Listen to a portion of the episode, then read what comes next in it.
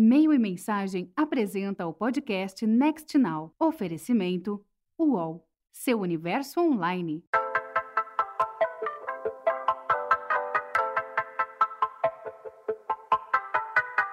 Olá, sejam bem-vindas e bem-vindos. Eu sou a Bárbara Sacchiello e você está ouvindo o Next Now, podcast do Meio Mensagem sobre inovação, marketing e comunicação. Quem nunca deu uma espiadinha em um reality show, não é mesmo? Faz mais de 20 anos que nós, brasileiros, tomamos gosto por acompanhar a rotina de pessoas desconhecidas disputando algum tipo de prêmio na televisão. Além de serem um sucesso de audiência e de terem se tornado produtos importantes da grade das emissoras abertas e pagas, os realities também são uma peça-chave no universo do marketing. Essa atual edição do Big Brother Brasil, que começou no dia 17 de janeiro, já estreou com recordes. O programa da Globo conseguiu faturar quase 700 milhões de reais apenas com a negociação das cotas de patrocínio. São 11 marcas patrocinadoras principais, além de outras empresas que estão aproveitando o programa para patrocinar provas, festas e fazer ações com os participantes. Hoje, nesse podcast, a gente vai tentar entender um pouco o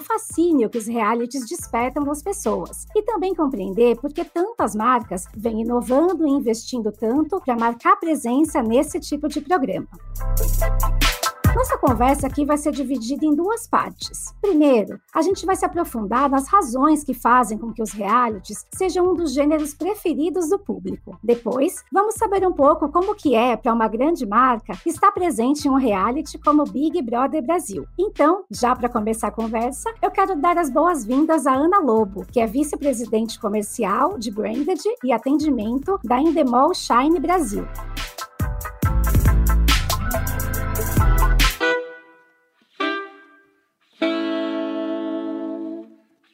Ana, seja bem-vinda. É um prazer contar com você aqui no nosso Next Now. Obrigada a você, Bárbara, pela oportunidade, por estar aqui nesse bate-papo e a gente poder falar um pouco das experiências sobre os realities, aqui em nome da Endemol, que tem bastante experiência sobre esse assunto. Então, eu que agradeço. Com certeza que não falta experiência, né? E, Ana, já faz mais de duas décadas que a gente aqui no Brasil se acostumou muito a ver realities na televisão e, mais recentemente, também em outras mídias. Apesar desse gênero não ser novo, a gente conhece bem as dinâmicas, né? Conhece as disputas, como que funciona aquela competição ali, mas é inegável do quanto até hoje o reality desperta o interesse e mexe com os ânimos de uma forma impressionante, né? Gera conversas, gera comentários, enfim. E eu quero começar a nossa conversa te perguntando o seguinte, você que trabalha aí com a produção de formatos, Ana, o que que esse gênero, o que que o reality tem de tão especial para depois de tanto tempo ainda fazer as pessoas ficarem grudadas na televisão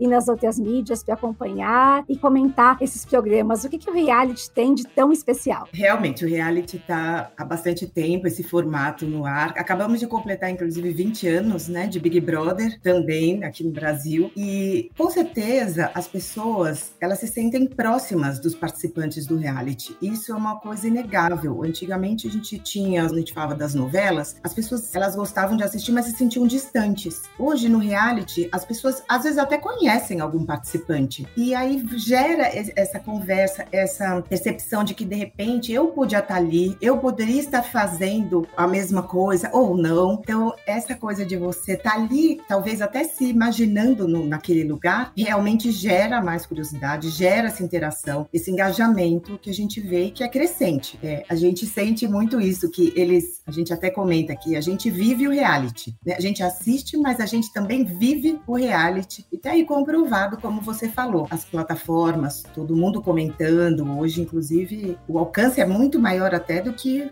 quando há 20 anos atrás a gente começou. É, é engraçado isso que você falou, Ana, que é a questão da gente se ver no programa, né? Eu gostei que você usou o exemplo de uma novela, mas novela, sim, embora elas retratem a maioria situações do cotidiano, a gente sabe que tudo aquilo é uma obra de, de ficção, então é, meio, é mais difícil você se colocar no lugar daqueles personagens, né? O reality acaba, ao contrário contrário disso, fazendo com que a gente se imagine naquela situação, porque são, né, na maioria dos casos, pessoas anônimas e normais que poderiam ser a gente ali. Essa identificação, ela acaba sendo fundamental para o sucesso de um, um, formato de TV. Você acha que o reality acabou aumentando isso, né, perante as pessoas? Ou seja, fazendo com que para alguma coisa gerar mais sucesso, mais, mais engajamento, as pessoas têm que se sentir identificadas com aquilo? Acredito muito nisso. As pessoas hoje, elas querem realmente se ver identificadas, tanto nos realities como em outros programas, podem ser game shows, enfim. Ela tem que ter essa identificação. Hoje é muito importante e as próprias plataformas se importam muito com a diversidade, com a forma como a gente está nos colocando nos formatos, no, no assunto. Então, cada vez mais, como existe essa preocupação, existe o retorno da audiência, sim, porque a audiência realmente, e é como a gente comentou, a novela, não desmerecendo, claro, mas é uma obra fechada, né? Uma obra, o autor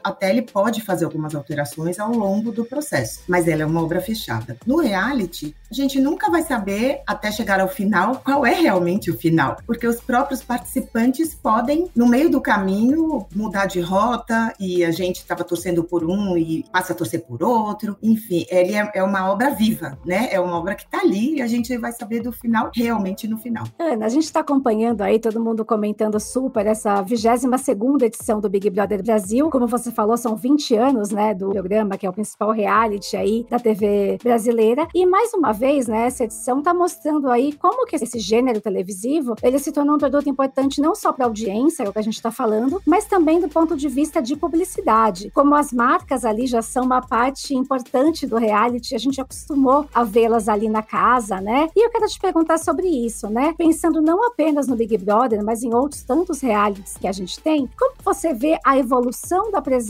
das marcas nesses programas? Particularmente no Big Brother, o que a gente vê, claro, hoje as principais provas do programa são patrocinadas. Então, a gente acompanha e as marcas surfam muito bem essa onda e a audiência não vê problema nenhum, porque as provas estão eh, também cada vez mais elaboradas. Então, a audiência também compartilha disso. Ao mesmo tempo, como a gente está comentando, as marcas hoje criam seus próprios realities também. Eu cuido na Endemol da parte de branded content, que é muito forte. Então, nós temos muitos cases de marcas que hoje já têm os seus próprios realities. Semana passada acabamos de subir um de Budweiser, que é o Sobe Junto, né? O ano passado tivemos Ilhados, Manda Jobs, Cabelo Pantene é um case que já exportamos para Portugal. Então as marcas hoje conhecem e entendem bem do que é o branded content e como eles podem se aproveitar desse formato para gerar engajamento e conversa com a sua audiência. Hum, bem legal você citar esses exemplos aí. Até quero te perguntar sobre isso. Para a audiência que está ali acompanhando o reality, o que o público quer ver é entretenimento, né? Ver ali as situações, as pessoas participando, a convivência, as disputas, enfim. É para uma marca, Ana, o que, que tem de mais interessante de promover um reality, uma ação de conteúdo, seja um reality próprio ou até mesmo patrocinar uma prova no Big Brother, né? Por que, que isso acaba sendo mais interessante algumas vezes do que fazer aquele tradicional comercial de 30 segundos que a gente conhece? O que, que o conteúdo consegue fazer com que essa marca desperte no público consumidor dela? Nós já temos até pesquisas que o público ele gosta quando a marca fala com ele através de conteúdo, de entretenimento. O comercial de 30, de 15 tem a sua participação e sua importância, mas realmente a hora que o público vê um conteúdo feito para ele, através de uma marca ou, como a gente comentou, as principais provas terem um nível de qualidade acima do que a gente estava acostumado a ver, e a gente sabe que é possível por conta do investimento da marca, hoje a audiência e o público se vê muito mais engajado com aquela marca mesmo. Ana, a gente comentou agora há pouco que acompanhar um reality né, nos últimos anos se tornou uma experiência totalmente multiplataforma, né? Até mesmo quem não gosta de reality acaba tendo um problema porque é difícil você se isentar daquele assunto, né? Agora, por exemplo, você não quer falar de BBB, é meio difícil ter para onde correr, porque no Twitter, né, no Instagram, tá todo mundo falando sobre isso. E eu quero te perguntar o seguinte, né? O que que os meios digitais, as plataformas sociais, o que que elas trouxeram para esse universo de realities e de que maneira elas estão transformando a forma como a gente, como os espectadores consomem os realities? Como você falou, Bárbara, a gente pode até não assistir, mas você vai saber, você vai conhecer os participantes.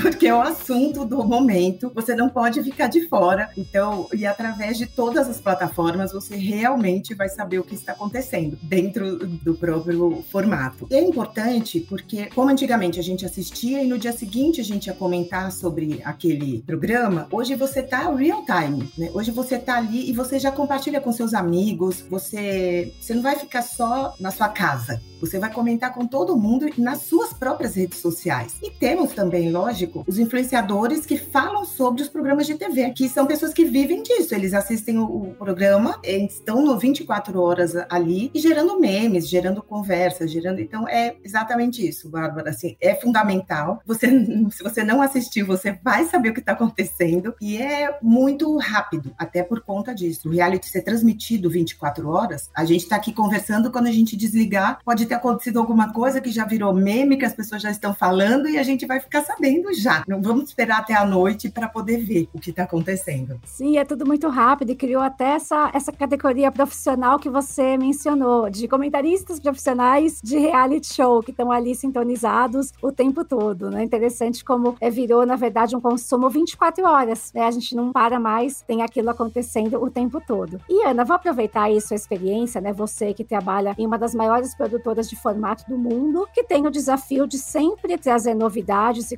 conteúdos que vão agradar as pessoas, né? Vão entregar aquilo que a audiência tá, tá querendo assistir. Quem é fã de reality sabe que a gente tem aí diversos estilos de realities que foram sendo criados nos últimos anos, né? De música, de confinamento, que é o caso no Big Brother, de gastronomia, temos aí Masterchef e outros exemplos, né? De dança, enfim, acho que do, das mais variadas vertentes é possível encontrar algum reality. Eu queria saber de você, agora olhando para o seu trabalho na Endemol, né, do que vocês fazem, quando vocês vão pensar em um formato novo, seja aqui no Brasil, fora, qual é o desafio de você fazer esse planejamento, né, desse novo conteúdo, desse programa que vai ter uma missão de agradar a audiência, né, ou seja, ele tem que ter elementos que as pessoas gostem, mas também imagino que ele tenha que trazer algo de novo. Então, como é esse desafio de encontrar novidades e buscar formatos que as pessoas vão querer consumir vão se interessar por ele? A Endemol é a maior produtora realmente de conteúdo independente do mundo, né, Bárbara? Então, nós estamos em diversos países e nós temos consultores no mundo todo sobre formatos. Então, realmente, eu sou sortuda de trabalhar na Endemol, porque a gente tem realmente muitas informações, informações globalizadas de tendências. A gente troca muito essa questão de formatos, o que, que tem funcionado num país, por que funcionaria em outro ou não. Então, essa troca é muito gratificante e enriquecedora. Por isso que a Endemol tem tantos formatos, e como você falou, não são só formatos de confinamento, como o Big Brother, você mesmo usou o Masterchef, depois a gente tem de sobrevivência, No Limite, já temos alguns outros que vamos estar lançando. Então a gente está sempre inovando. O importante é a inovação realmente dos formatos e dos formatos que já existem, é o que a gente pode trazer de novo, né? O que, que pode ser diferente. Então você vê que, por exemplo, Masterchef, nós temos os amadores, depois nós temos os profissionais, é, muitas vezes um convidado especial, o próprio Big Brother voltando um pouco, mas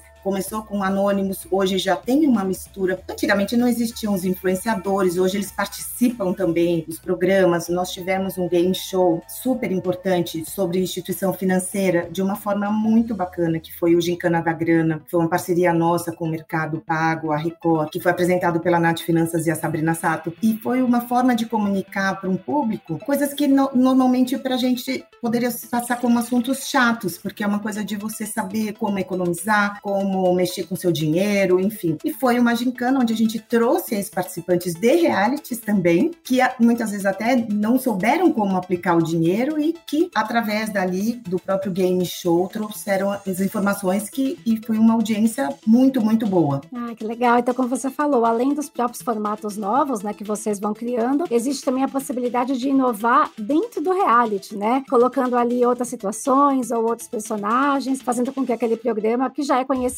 tenha um outro estilo, né? Como você citou bem, Big Brother, Masterchef e outros exemplos. E Ana, pra gente caminhando para o fim da nossa conversa, pensando um pouquinho em futuro, né? Você deve ver muito essa discussão, a gente vê isso na internet, não é de hoje, né? Muita gente fala, ah, esse formato de reality já cansou. São muitos anos, né? Muita coisa assim. Mas, por outro lado, a gente vê que a audiência gosta, né? Comercialmente eles continuam sendo rentáveis e que outros formatos, outras ideias vão surgindo. Aí eu quero te perguntar, você você acredita que esse gênero reality, ele tem uma vida longa ainda na TV aberta, nas mídias digitais? Como que você vê esse formato se inovando e ganhando aí outros públicos nos próximos anos? Certamente o reality permanece, Bárbara, ele vai continuar, ele vai ter sempre inovações, ele vai ter inovação de formato, inovação de participantes, mas ele vem sim para ficar como já está, né? E, e, o futuro é realmente esse, é nós entendermos o que a audiência busca, de que forma eles conseguem realmente engajar naquele conteúdo. Então, os realities permanecem, mas sim cada vez mais com uma inovação, trazendo novidade. É isso que o público espera. Realmente se comentou muito, né? Ah, os realities vão morrer, ou não, esse formato não, não tem mais, enfim. E no fim tá aí, o ano passado, em, em, plena Covid, né? Os maiores recordes de Big Brother do mundo foram aqui, inclusive no Brasil, quanto à votação. Uma coisa assustadora de bom, de, de números, e era. E muita gente não acreditava mais no formato, né? E então é isso, é você saber como inovar, como trazer novidade para aquele formato, trazer novos também, não só os que nós já temos, mas sempre de que forma a gente pode inovar, que a audiência audiência tá ali. E a audiência se renova também, né, Bárbara? Que é isso. É, quem assistia Big Brother esperava o dia seguinte, hoje já tem os seus filhos, às vezes os netos que estão ali assistindo, só que estão multitelas, né? Enquanto ele está assistindo, ele está plugado no, no Twitter, no WhatsApp do grupo e comentando a respeito. Então, hoje também temos isso. A gente tem uma faixa etária gigante assistindo realmente os realities. Não é mais uma coisa só de nicho, né? Todo mundo assiste, todo mundo quer participar. É verdade, cada um assiste assistindo e consumindo do seu jeito, né? Na mídia em que quiser, em todos os formatos. Ana, muito obrigada por ter dividido com a gente a sua experiência, a sua visão aí desse formato, né? Um pouco do seu dia a dia, de que tem a responsabilidade de colocar esses formatos aí para a gente assistir. Obrigada mesmo, foi um prazer contar com você aqui no podcast. Ah, o prazer foi todo meu, Bárbara. Estamos sempre aqui. Obrigada.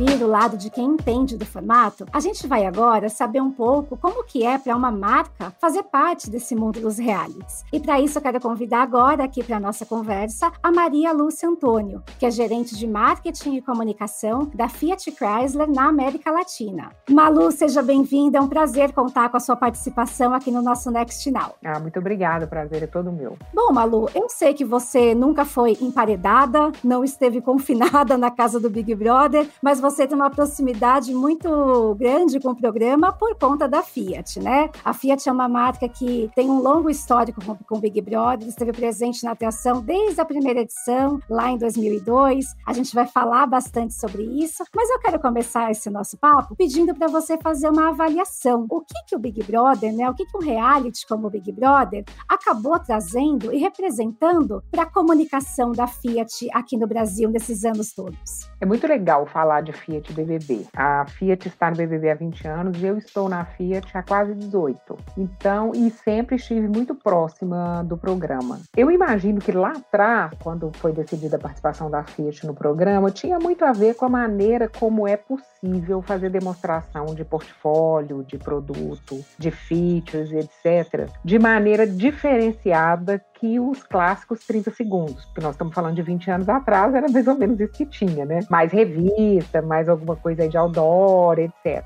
o ecossistema de comunicação era bem menos sofisticado há 20 anos, né? Então eu acho que essa deve ter sido uma das grandes motivações para a Fiat ir para um programa de reality show, né? Naquele momento ali era ainda um gênero também bastante novo no Brasil, né? No, no cenário de comunicação no Brasil, então ainda tinha a questão da novidade e tudo. Ao longo desses 20 anos, as coisas mudaram muito, né? As coisas evoluíram muito, né? O ecossistema de comunicação comunicação mudou muito, as pessoas mudaram muito, as pessoas consomem entretenimento de um jeito diferente, é, as marcas se aproximam das pessoas também de muitas maneiras diferentes. Então, eu, eu vejo que a própria participação da Fiat no BBB também foi se transformando ao longo desses anos. Mas ela sempre foi muito importante e emblemática. A gente tem muitos cases de sucesso dentro do programa nesses 20 anos. Eu imagino porque, como você falou, é, a participação da marca acabou evoluindo junto com a própria participação, com a própria história do reality aqui no Brasil, né? Começou lá em 2002, um gênero que ainda não era conhecido, e hoje as pessoas já se habituaram, outros públicos vieram e a Fiat acompanhou essa trajetória, né, Malu? É, sem dúvida. Tem uma identificação muito grande entre BBB e Fiat. Nesses anos todos a gente só não participou uma vez. E, inclusive, houve até uma certa cobrança das pessoas, né? Porque elas, inclusive, falam muito isso, né? De que tem uma identificação muito grande entre o programa e a marca. E, principalmente, pensando nas provas, né? Nas provas que eles chamam, inclusive, de Fiat Raiz, que é muito interessante, que são provas, às vezes, de resistência. E também porque os carros sempre fizeram parte do pacote de premiação. Então, não raro, em várias edições, os participantes falavam isso. Assim, não, tudo bem, ganhar o prêmio é muito difícil, mas eventualmente posso ganhar um carro. Então, essa ligação entre a marca e o reality, de fato, é bem emblemática e forte na cabeça das pessoas. E você falou agora sobre as provas, eu ia até entrar nesse assunto, porque é um tema que gera muita curiosidade, né, em quem assiste o programa. E a gente lembra de várias provas envolvendo carros da, da Fiat, né? Muitas provas de resistência, com várias pessoas dentro do carro ali para ver quem aguentava mais. E como você colocou, muitas vezes o carro sendo um prêmio, né, para o líder daquela semana, o grande prêmio ali. E isso, né, acabou ficando no imaginário mesmo. E Malu, aproveitando essa sua participação aqui, queria tirar uma curiosidade com você que imagino que muitas pessoas têm. Como que é esse processo de elaboração das provas do programa? Porque eu sei que conta, claro, né, com a parte artística da Globo, mas a marca participa também, né? Como que são esses processos, Malu? Esse processo também veio evoluindo ao longo desses 20 anos, sabe? Assim, em geral, a gente sabe qual, qual vai ser a nossa participação ao longo do programa. E aí a gente já passou por tudo. A gente já criou prova internamente, a gente já criou prova com todas as nossas agências, sempre em parceria com a Globo, sempre. Há uns anos atrás era muito mais próximo, inclusive, do programa, porque hoje a gente tem. A Globo também evoluiu muito, né? Então tem uma área hoje que ajuda a gente também nesse processo. Enfim, então a gente já passou por várias fases nesse processo de construção de provas. E, e às vezes, assim, a gente pensa uma prova internamente aqui, junto com uma agência, e aí ao levar para a Globo, ela ganha outra perspectiva, ela ganha uma outra dimensão. Então, assim, é sem dúvida nenhuma uma coisa colaborativa. A gente nunca teve uma coisa, como é que eu vou dizer, mais convencional ou mais não é previsível, mas assim, mais engessada, né? É sempre, sempre foi colaborativo, desde o início sempre foi colaborativo. A gente sempre pode trocar muito com a direção do programa, com a área de produção do programa. E, na verdade, eu considero esse um dos grandes fatores de sucesso, pensando no BBB como um reality show, né? Assim, a proximidade da produção do programa com as marcas é, sem dúvida nenhuma, um fator de sucesso, porque faz a coisa ganhar, né? Faz a coisa ser interessante para todo mundo, porque eu acho que tem um pouco isso isso, sabe? Assim, o reality ele tem um público que se interessa ali pela dinâmica, né, do que está acontecendo. A, hoje a melhor palavra para definir são as tretas, né? Mas tem a coisa da competitividade, etc e tal. E aí eu acho que essa proximidade ela acaba facilitando muito a coisa acontecer e ser muito dinâmico e passivo, inclusive, de ajuste, de mudança. É muito vivo tudo. E isso é muito legal. A gente faz uns apertos, não vou dizer que não. É, a gente arrisca muito. A gente já fez coisas muito arriscadas. A gente já mandou carro para o espaço, carro pequeno, né? Miniatura. A gente já fez rally em fazenda no Centro-Oeste. A gente já fez provas em autódromos das mais variadas. A gente montou já uma equipe de rally. Ou seja, a gente já fez coisas muitíssimo sofisticadas dentro do, do BBB. E Malu, lembrando de várias dessas coisas que vocês fizeram, tem algum exemplo, algum caso que você possa contar? Alguma coisa que não saiu como previsto? Ou alguma vez que vocês tiveram que mudar toda a estratégia porque estava combinada a prova de um jeito e aí teve que fazer de outro? Você lembra de alguma situação curiosa assim? Sim, prova de resistência sempre é uma caixinha de surpresa, porque muita coisa pode acontecer, né? Muita coisa pode acontecer. A gente já entrou no Guinness Book como das nossas provas de resistência, que foi a prova que ficou mais tempo no mundo, né, de participação das pessoas. A gente já teve prova de resistência que o público pediu pra gente dar o segundo carro para acabar com a prova, porque os participantes estavam no estado já lastimado, assim, começou na quinta, isso já era sábado, na hora do almoço, e ainda não tinha acabado a prova. Ninguém desistia. Ninguém desistia, então as pessoas começaram, pelo amor de Deus, né, dar o segundo carro aí pro povo desistir, para o povo entregar a prova. A gente já teve algumas coisas também, por exemplo, a própria Covid, né, a própria pandemia atrapalhou a gente um pouco. A gente já deixou de fazer provas, por exemplo, fora da casa por causa da pandemia, em função de, de segurança, né? Enfim, então já aconteceu de tudo, né? Já deu, deu muito certo tudo, mas também já deu muita coisa, a gente teve que ajustar e tal. Ou seja, a lógica de ser um reality mesmo, um programa de realidade se impõe nisso também, né? Na participação das marcas. É cada. Se impõe. Nós estamos juntinho nesse negócio. Por mais que a gente planeje, por mais que a gente combine, tudo pode acontecer, sabe? E isso é muito interessante também. E não só no ambiente que é controlado, que é o ambiente da prova, que é o ambiente dentro da casa e etc. Né? Hoje, inclusive, com o que a gente chama de transbordamento do BBB, né? ele acontecendo em muitas, muitas camadas de comunicação, porque você tem um BBB que começa, inclusive, antes dele começar, nas redes sociais, que há alguns anos o próprio Boninho chamava de rede BBB, que transbordava né, da TV aberta, ia para a TV paga, ia para os canais todos e etc. E que agora, com as outras plataformas, faz isso crescer mais ainda. Você tem as pessoas aficionadas por isso, que sabem tudo, né? As pessoas que, que acompanham isso até profissionalmente, perfis que passam 24 horas ligados, conversando e engajando, e, enfim. E a, os próprios participantes, né? A gente vê o quanto eles vêm aprendendo e já entram com gente e já deixam conteúdos produzidos. Acho que a Manu Gavassi foi bastante inovadora, né? Ao pensar nisso né? Isso ajudou muito a trajetória dela durante o programa. Enfim, as coisas vêm mudando muito, porque brasileiro, eu acho que isso tem muito a ver com o Brasil, sabe? Tem muito a ver com o nosso jeito de lidar com o programa, de torcer, de se envolver, enfim. Então é um negócio muito interessante. Me lembra às vezes um pouco novela, né?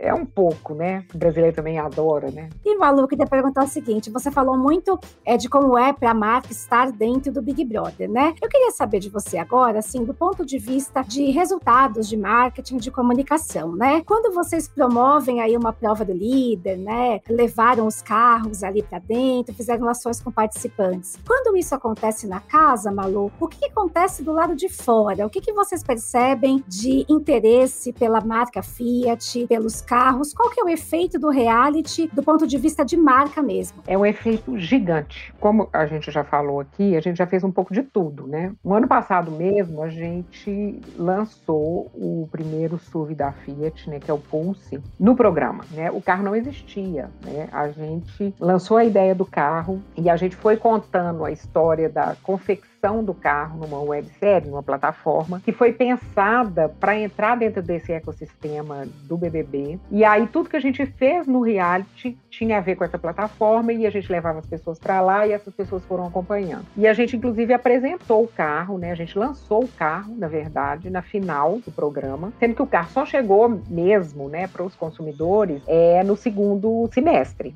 meses depois que já tinha terminado o Big Brother. E isso tem a ver com a capacidade que o programa tem de entregar né, essa novidade ou o que a gente está pensando naquele momento para um grande número de pessoas. A resposta é muito grande, as pessoas imediatamente se conectam, até porque carro no Brasil também, eu acho que são duas paixões que têm a ver sabe? O reality carro. As pessoas são loucas por carro no Brasil. Carro no Brasil tem um significado social, né? As pessoas se interessam, se conectam muito. Então, de fato, as pessoas se conectam muito. A gente já teve muitos casos, por exemplo, de provas com um determinado modelo, no dia seguinte as pessoas irem para as lojas querendo o modelo, exatamente como é, etc. Então, tem uma relação muito direta de resultado, sabe? É mesmo um efeito muito grande, um efeito muito grande. Imagina, né? O alcance é imenso. E Malu, indo já para caminhando para a parte final da nossa conversa, você citou esse case do ano passado que foi bem interessante, em que vocês, a Fiat foi revelando aos poucos o carro, né, a, o processo ali de produção, tudo dentro do Big Brother, né? Esse é um trabalho que, claro, a gente sabe que envolve muito inovação, tecnologia, né? Toda essa tecnologia já característica da indústria automotiva, vocês também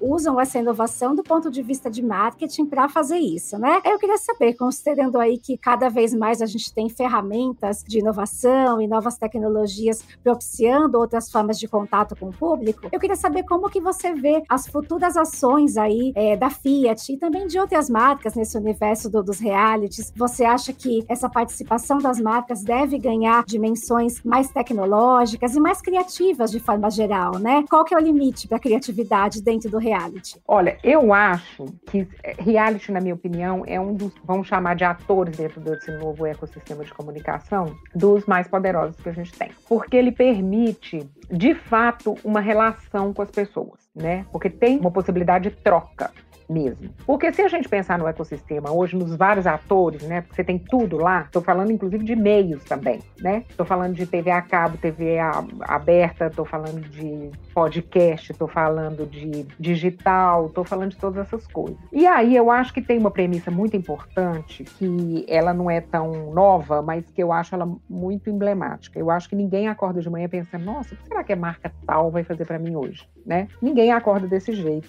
As pessoas têm a vida delas, enfim, as marcas estão lá, né? Acho que essa coisa de conectar as pessoas com as marcas é talvez um dos maiores desafios que a gente, como profissional de comunicação, tem. E Outra coisa que a gente não pode esquecer é que as pessoas nunca estiveram tão empoderadas, embora essa, essa palavra nem, talvez nem seja melhor, mas elas nunca estiveram tão é, preparadas para elas mesmas conduzirem as suas próprias jornadas, seja de conhecimento, de construção de imagem e marca, seja de compra, seja do que for. Então, assim, as pessoas nunca estiveram tão preparadas para elas mesmas conduzirem as suas trajetórias, seja no processo de construção de marca, seja nas jornadas de consumo e tal. Inclusive, as jornadas, elas nunca foram tão digitais, nunca foram tão anárquicas, né? E nunca foram tão autorais também, porque as pessoas estão preparadas para elas mesmas conduzirem. E isso impõe um, um novo desafio para as marcas. Como é que elas organizam isso? Como é que elas podem, de alguma forma, responder a essas jornadas aí das pessoas. Nesse sentido, o ecossistema de comunicação vai ficando cada vez mais complicado e vai atuando, inclusive, em muitos níveis, em que as coisas todas se misturam, todos os meios se misturam. E se a gente agora começar a falar, por exemplo, da, das dimensões digitais e começar a falar, por exemplo, de metaverso e etc., é mais uma camada. Então, eu acho que a inovação e a tecnologia, elas são premissas para a gente falar hoje de comunicação, né? Para fazer qualquer coisa. E para para você se conectar, inclusive, com as pessoas. Aí, voltando aqui para o nosso assunto, que é o reality show, eu acho que aqui a gente tem uma possibilidade de se conectar e de estabelecer uma via que pode ser de mão dupla, que ela é muito verdadeira, porque não raro ela é ao vivo, né? Ela é ali no quente. Né? E a possibilidade de você, de fato, se conectar com essa pessoa e engajar essa pessoa, ela é muito grande de novo pensando naquela premissa lá atrás, né? Ninguém acorda pensando que essa marca vai fazer para mim hoje. Então, eu acho que é um dos atores, o reality, ele acaba sendo um dos atores dentro do ecossistema que, que você tem mais possibilidades de conexão e de engajamento com as pessoas, usando o, o artifício aí do entretenimento, né? Quem não quer? Então, é um negócio muito, muito rico do ponto de vista, de, inclusive, da troca entre as pessoas e as marcas. Sim, é o que você falou. Ninguém acorda pensando, né, do que, ah, que aquela marca vai fazer, mas com certeza vai gostar de ser surpreendido se aquela marca fizer algo muito legal num programa que ela já acompanha, já assiste, né? Exato.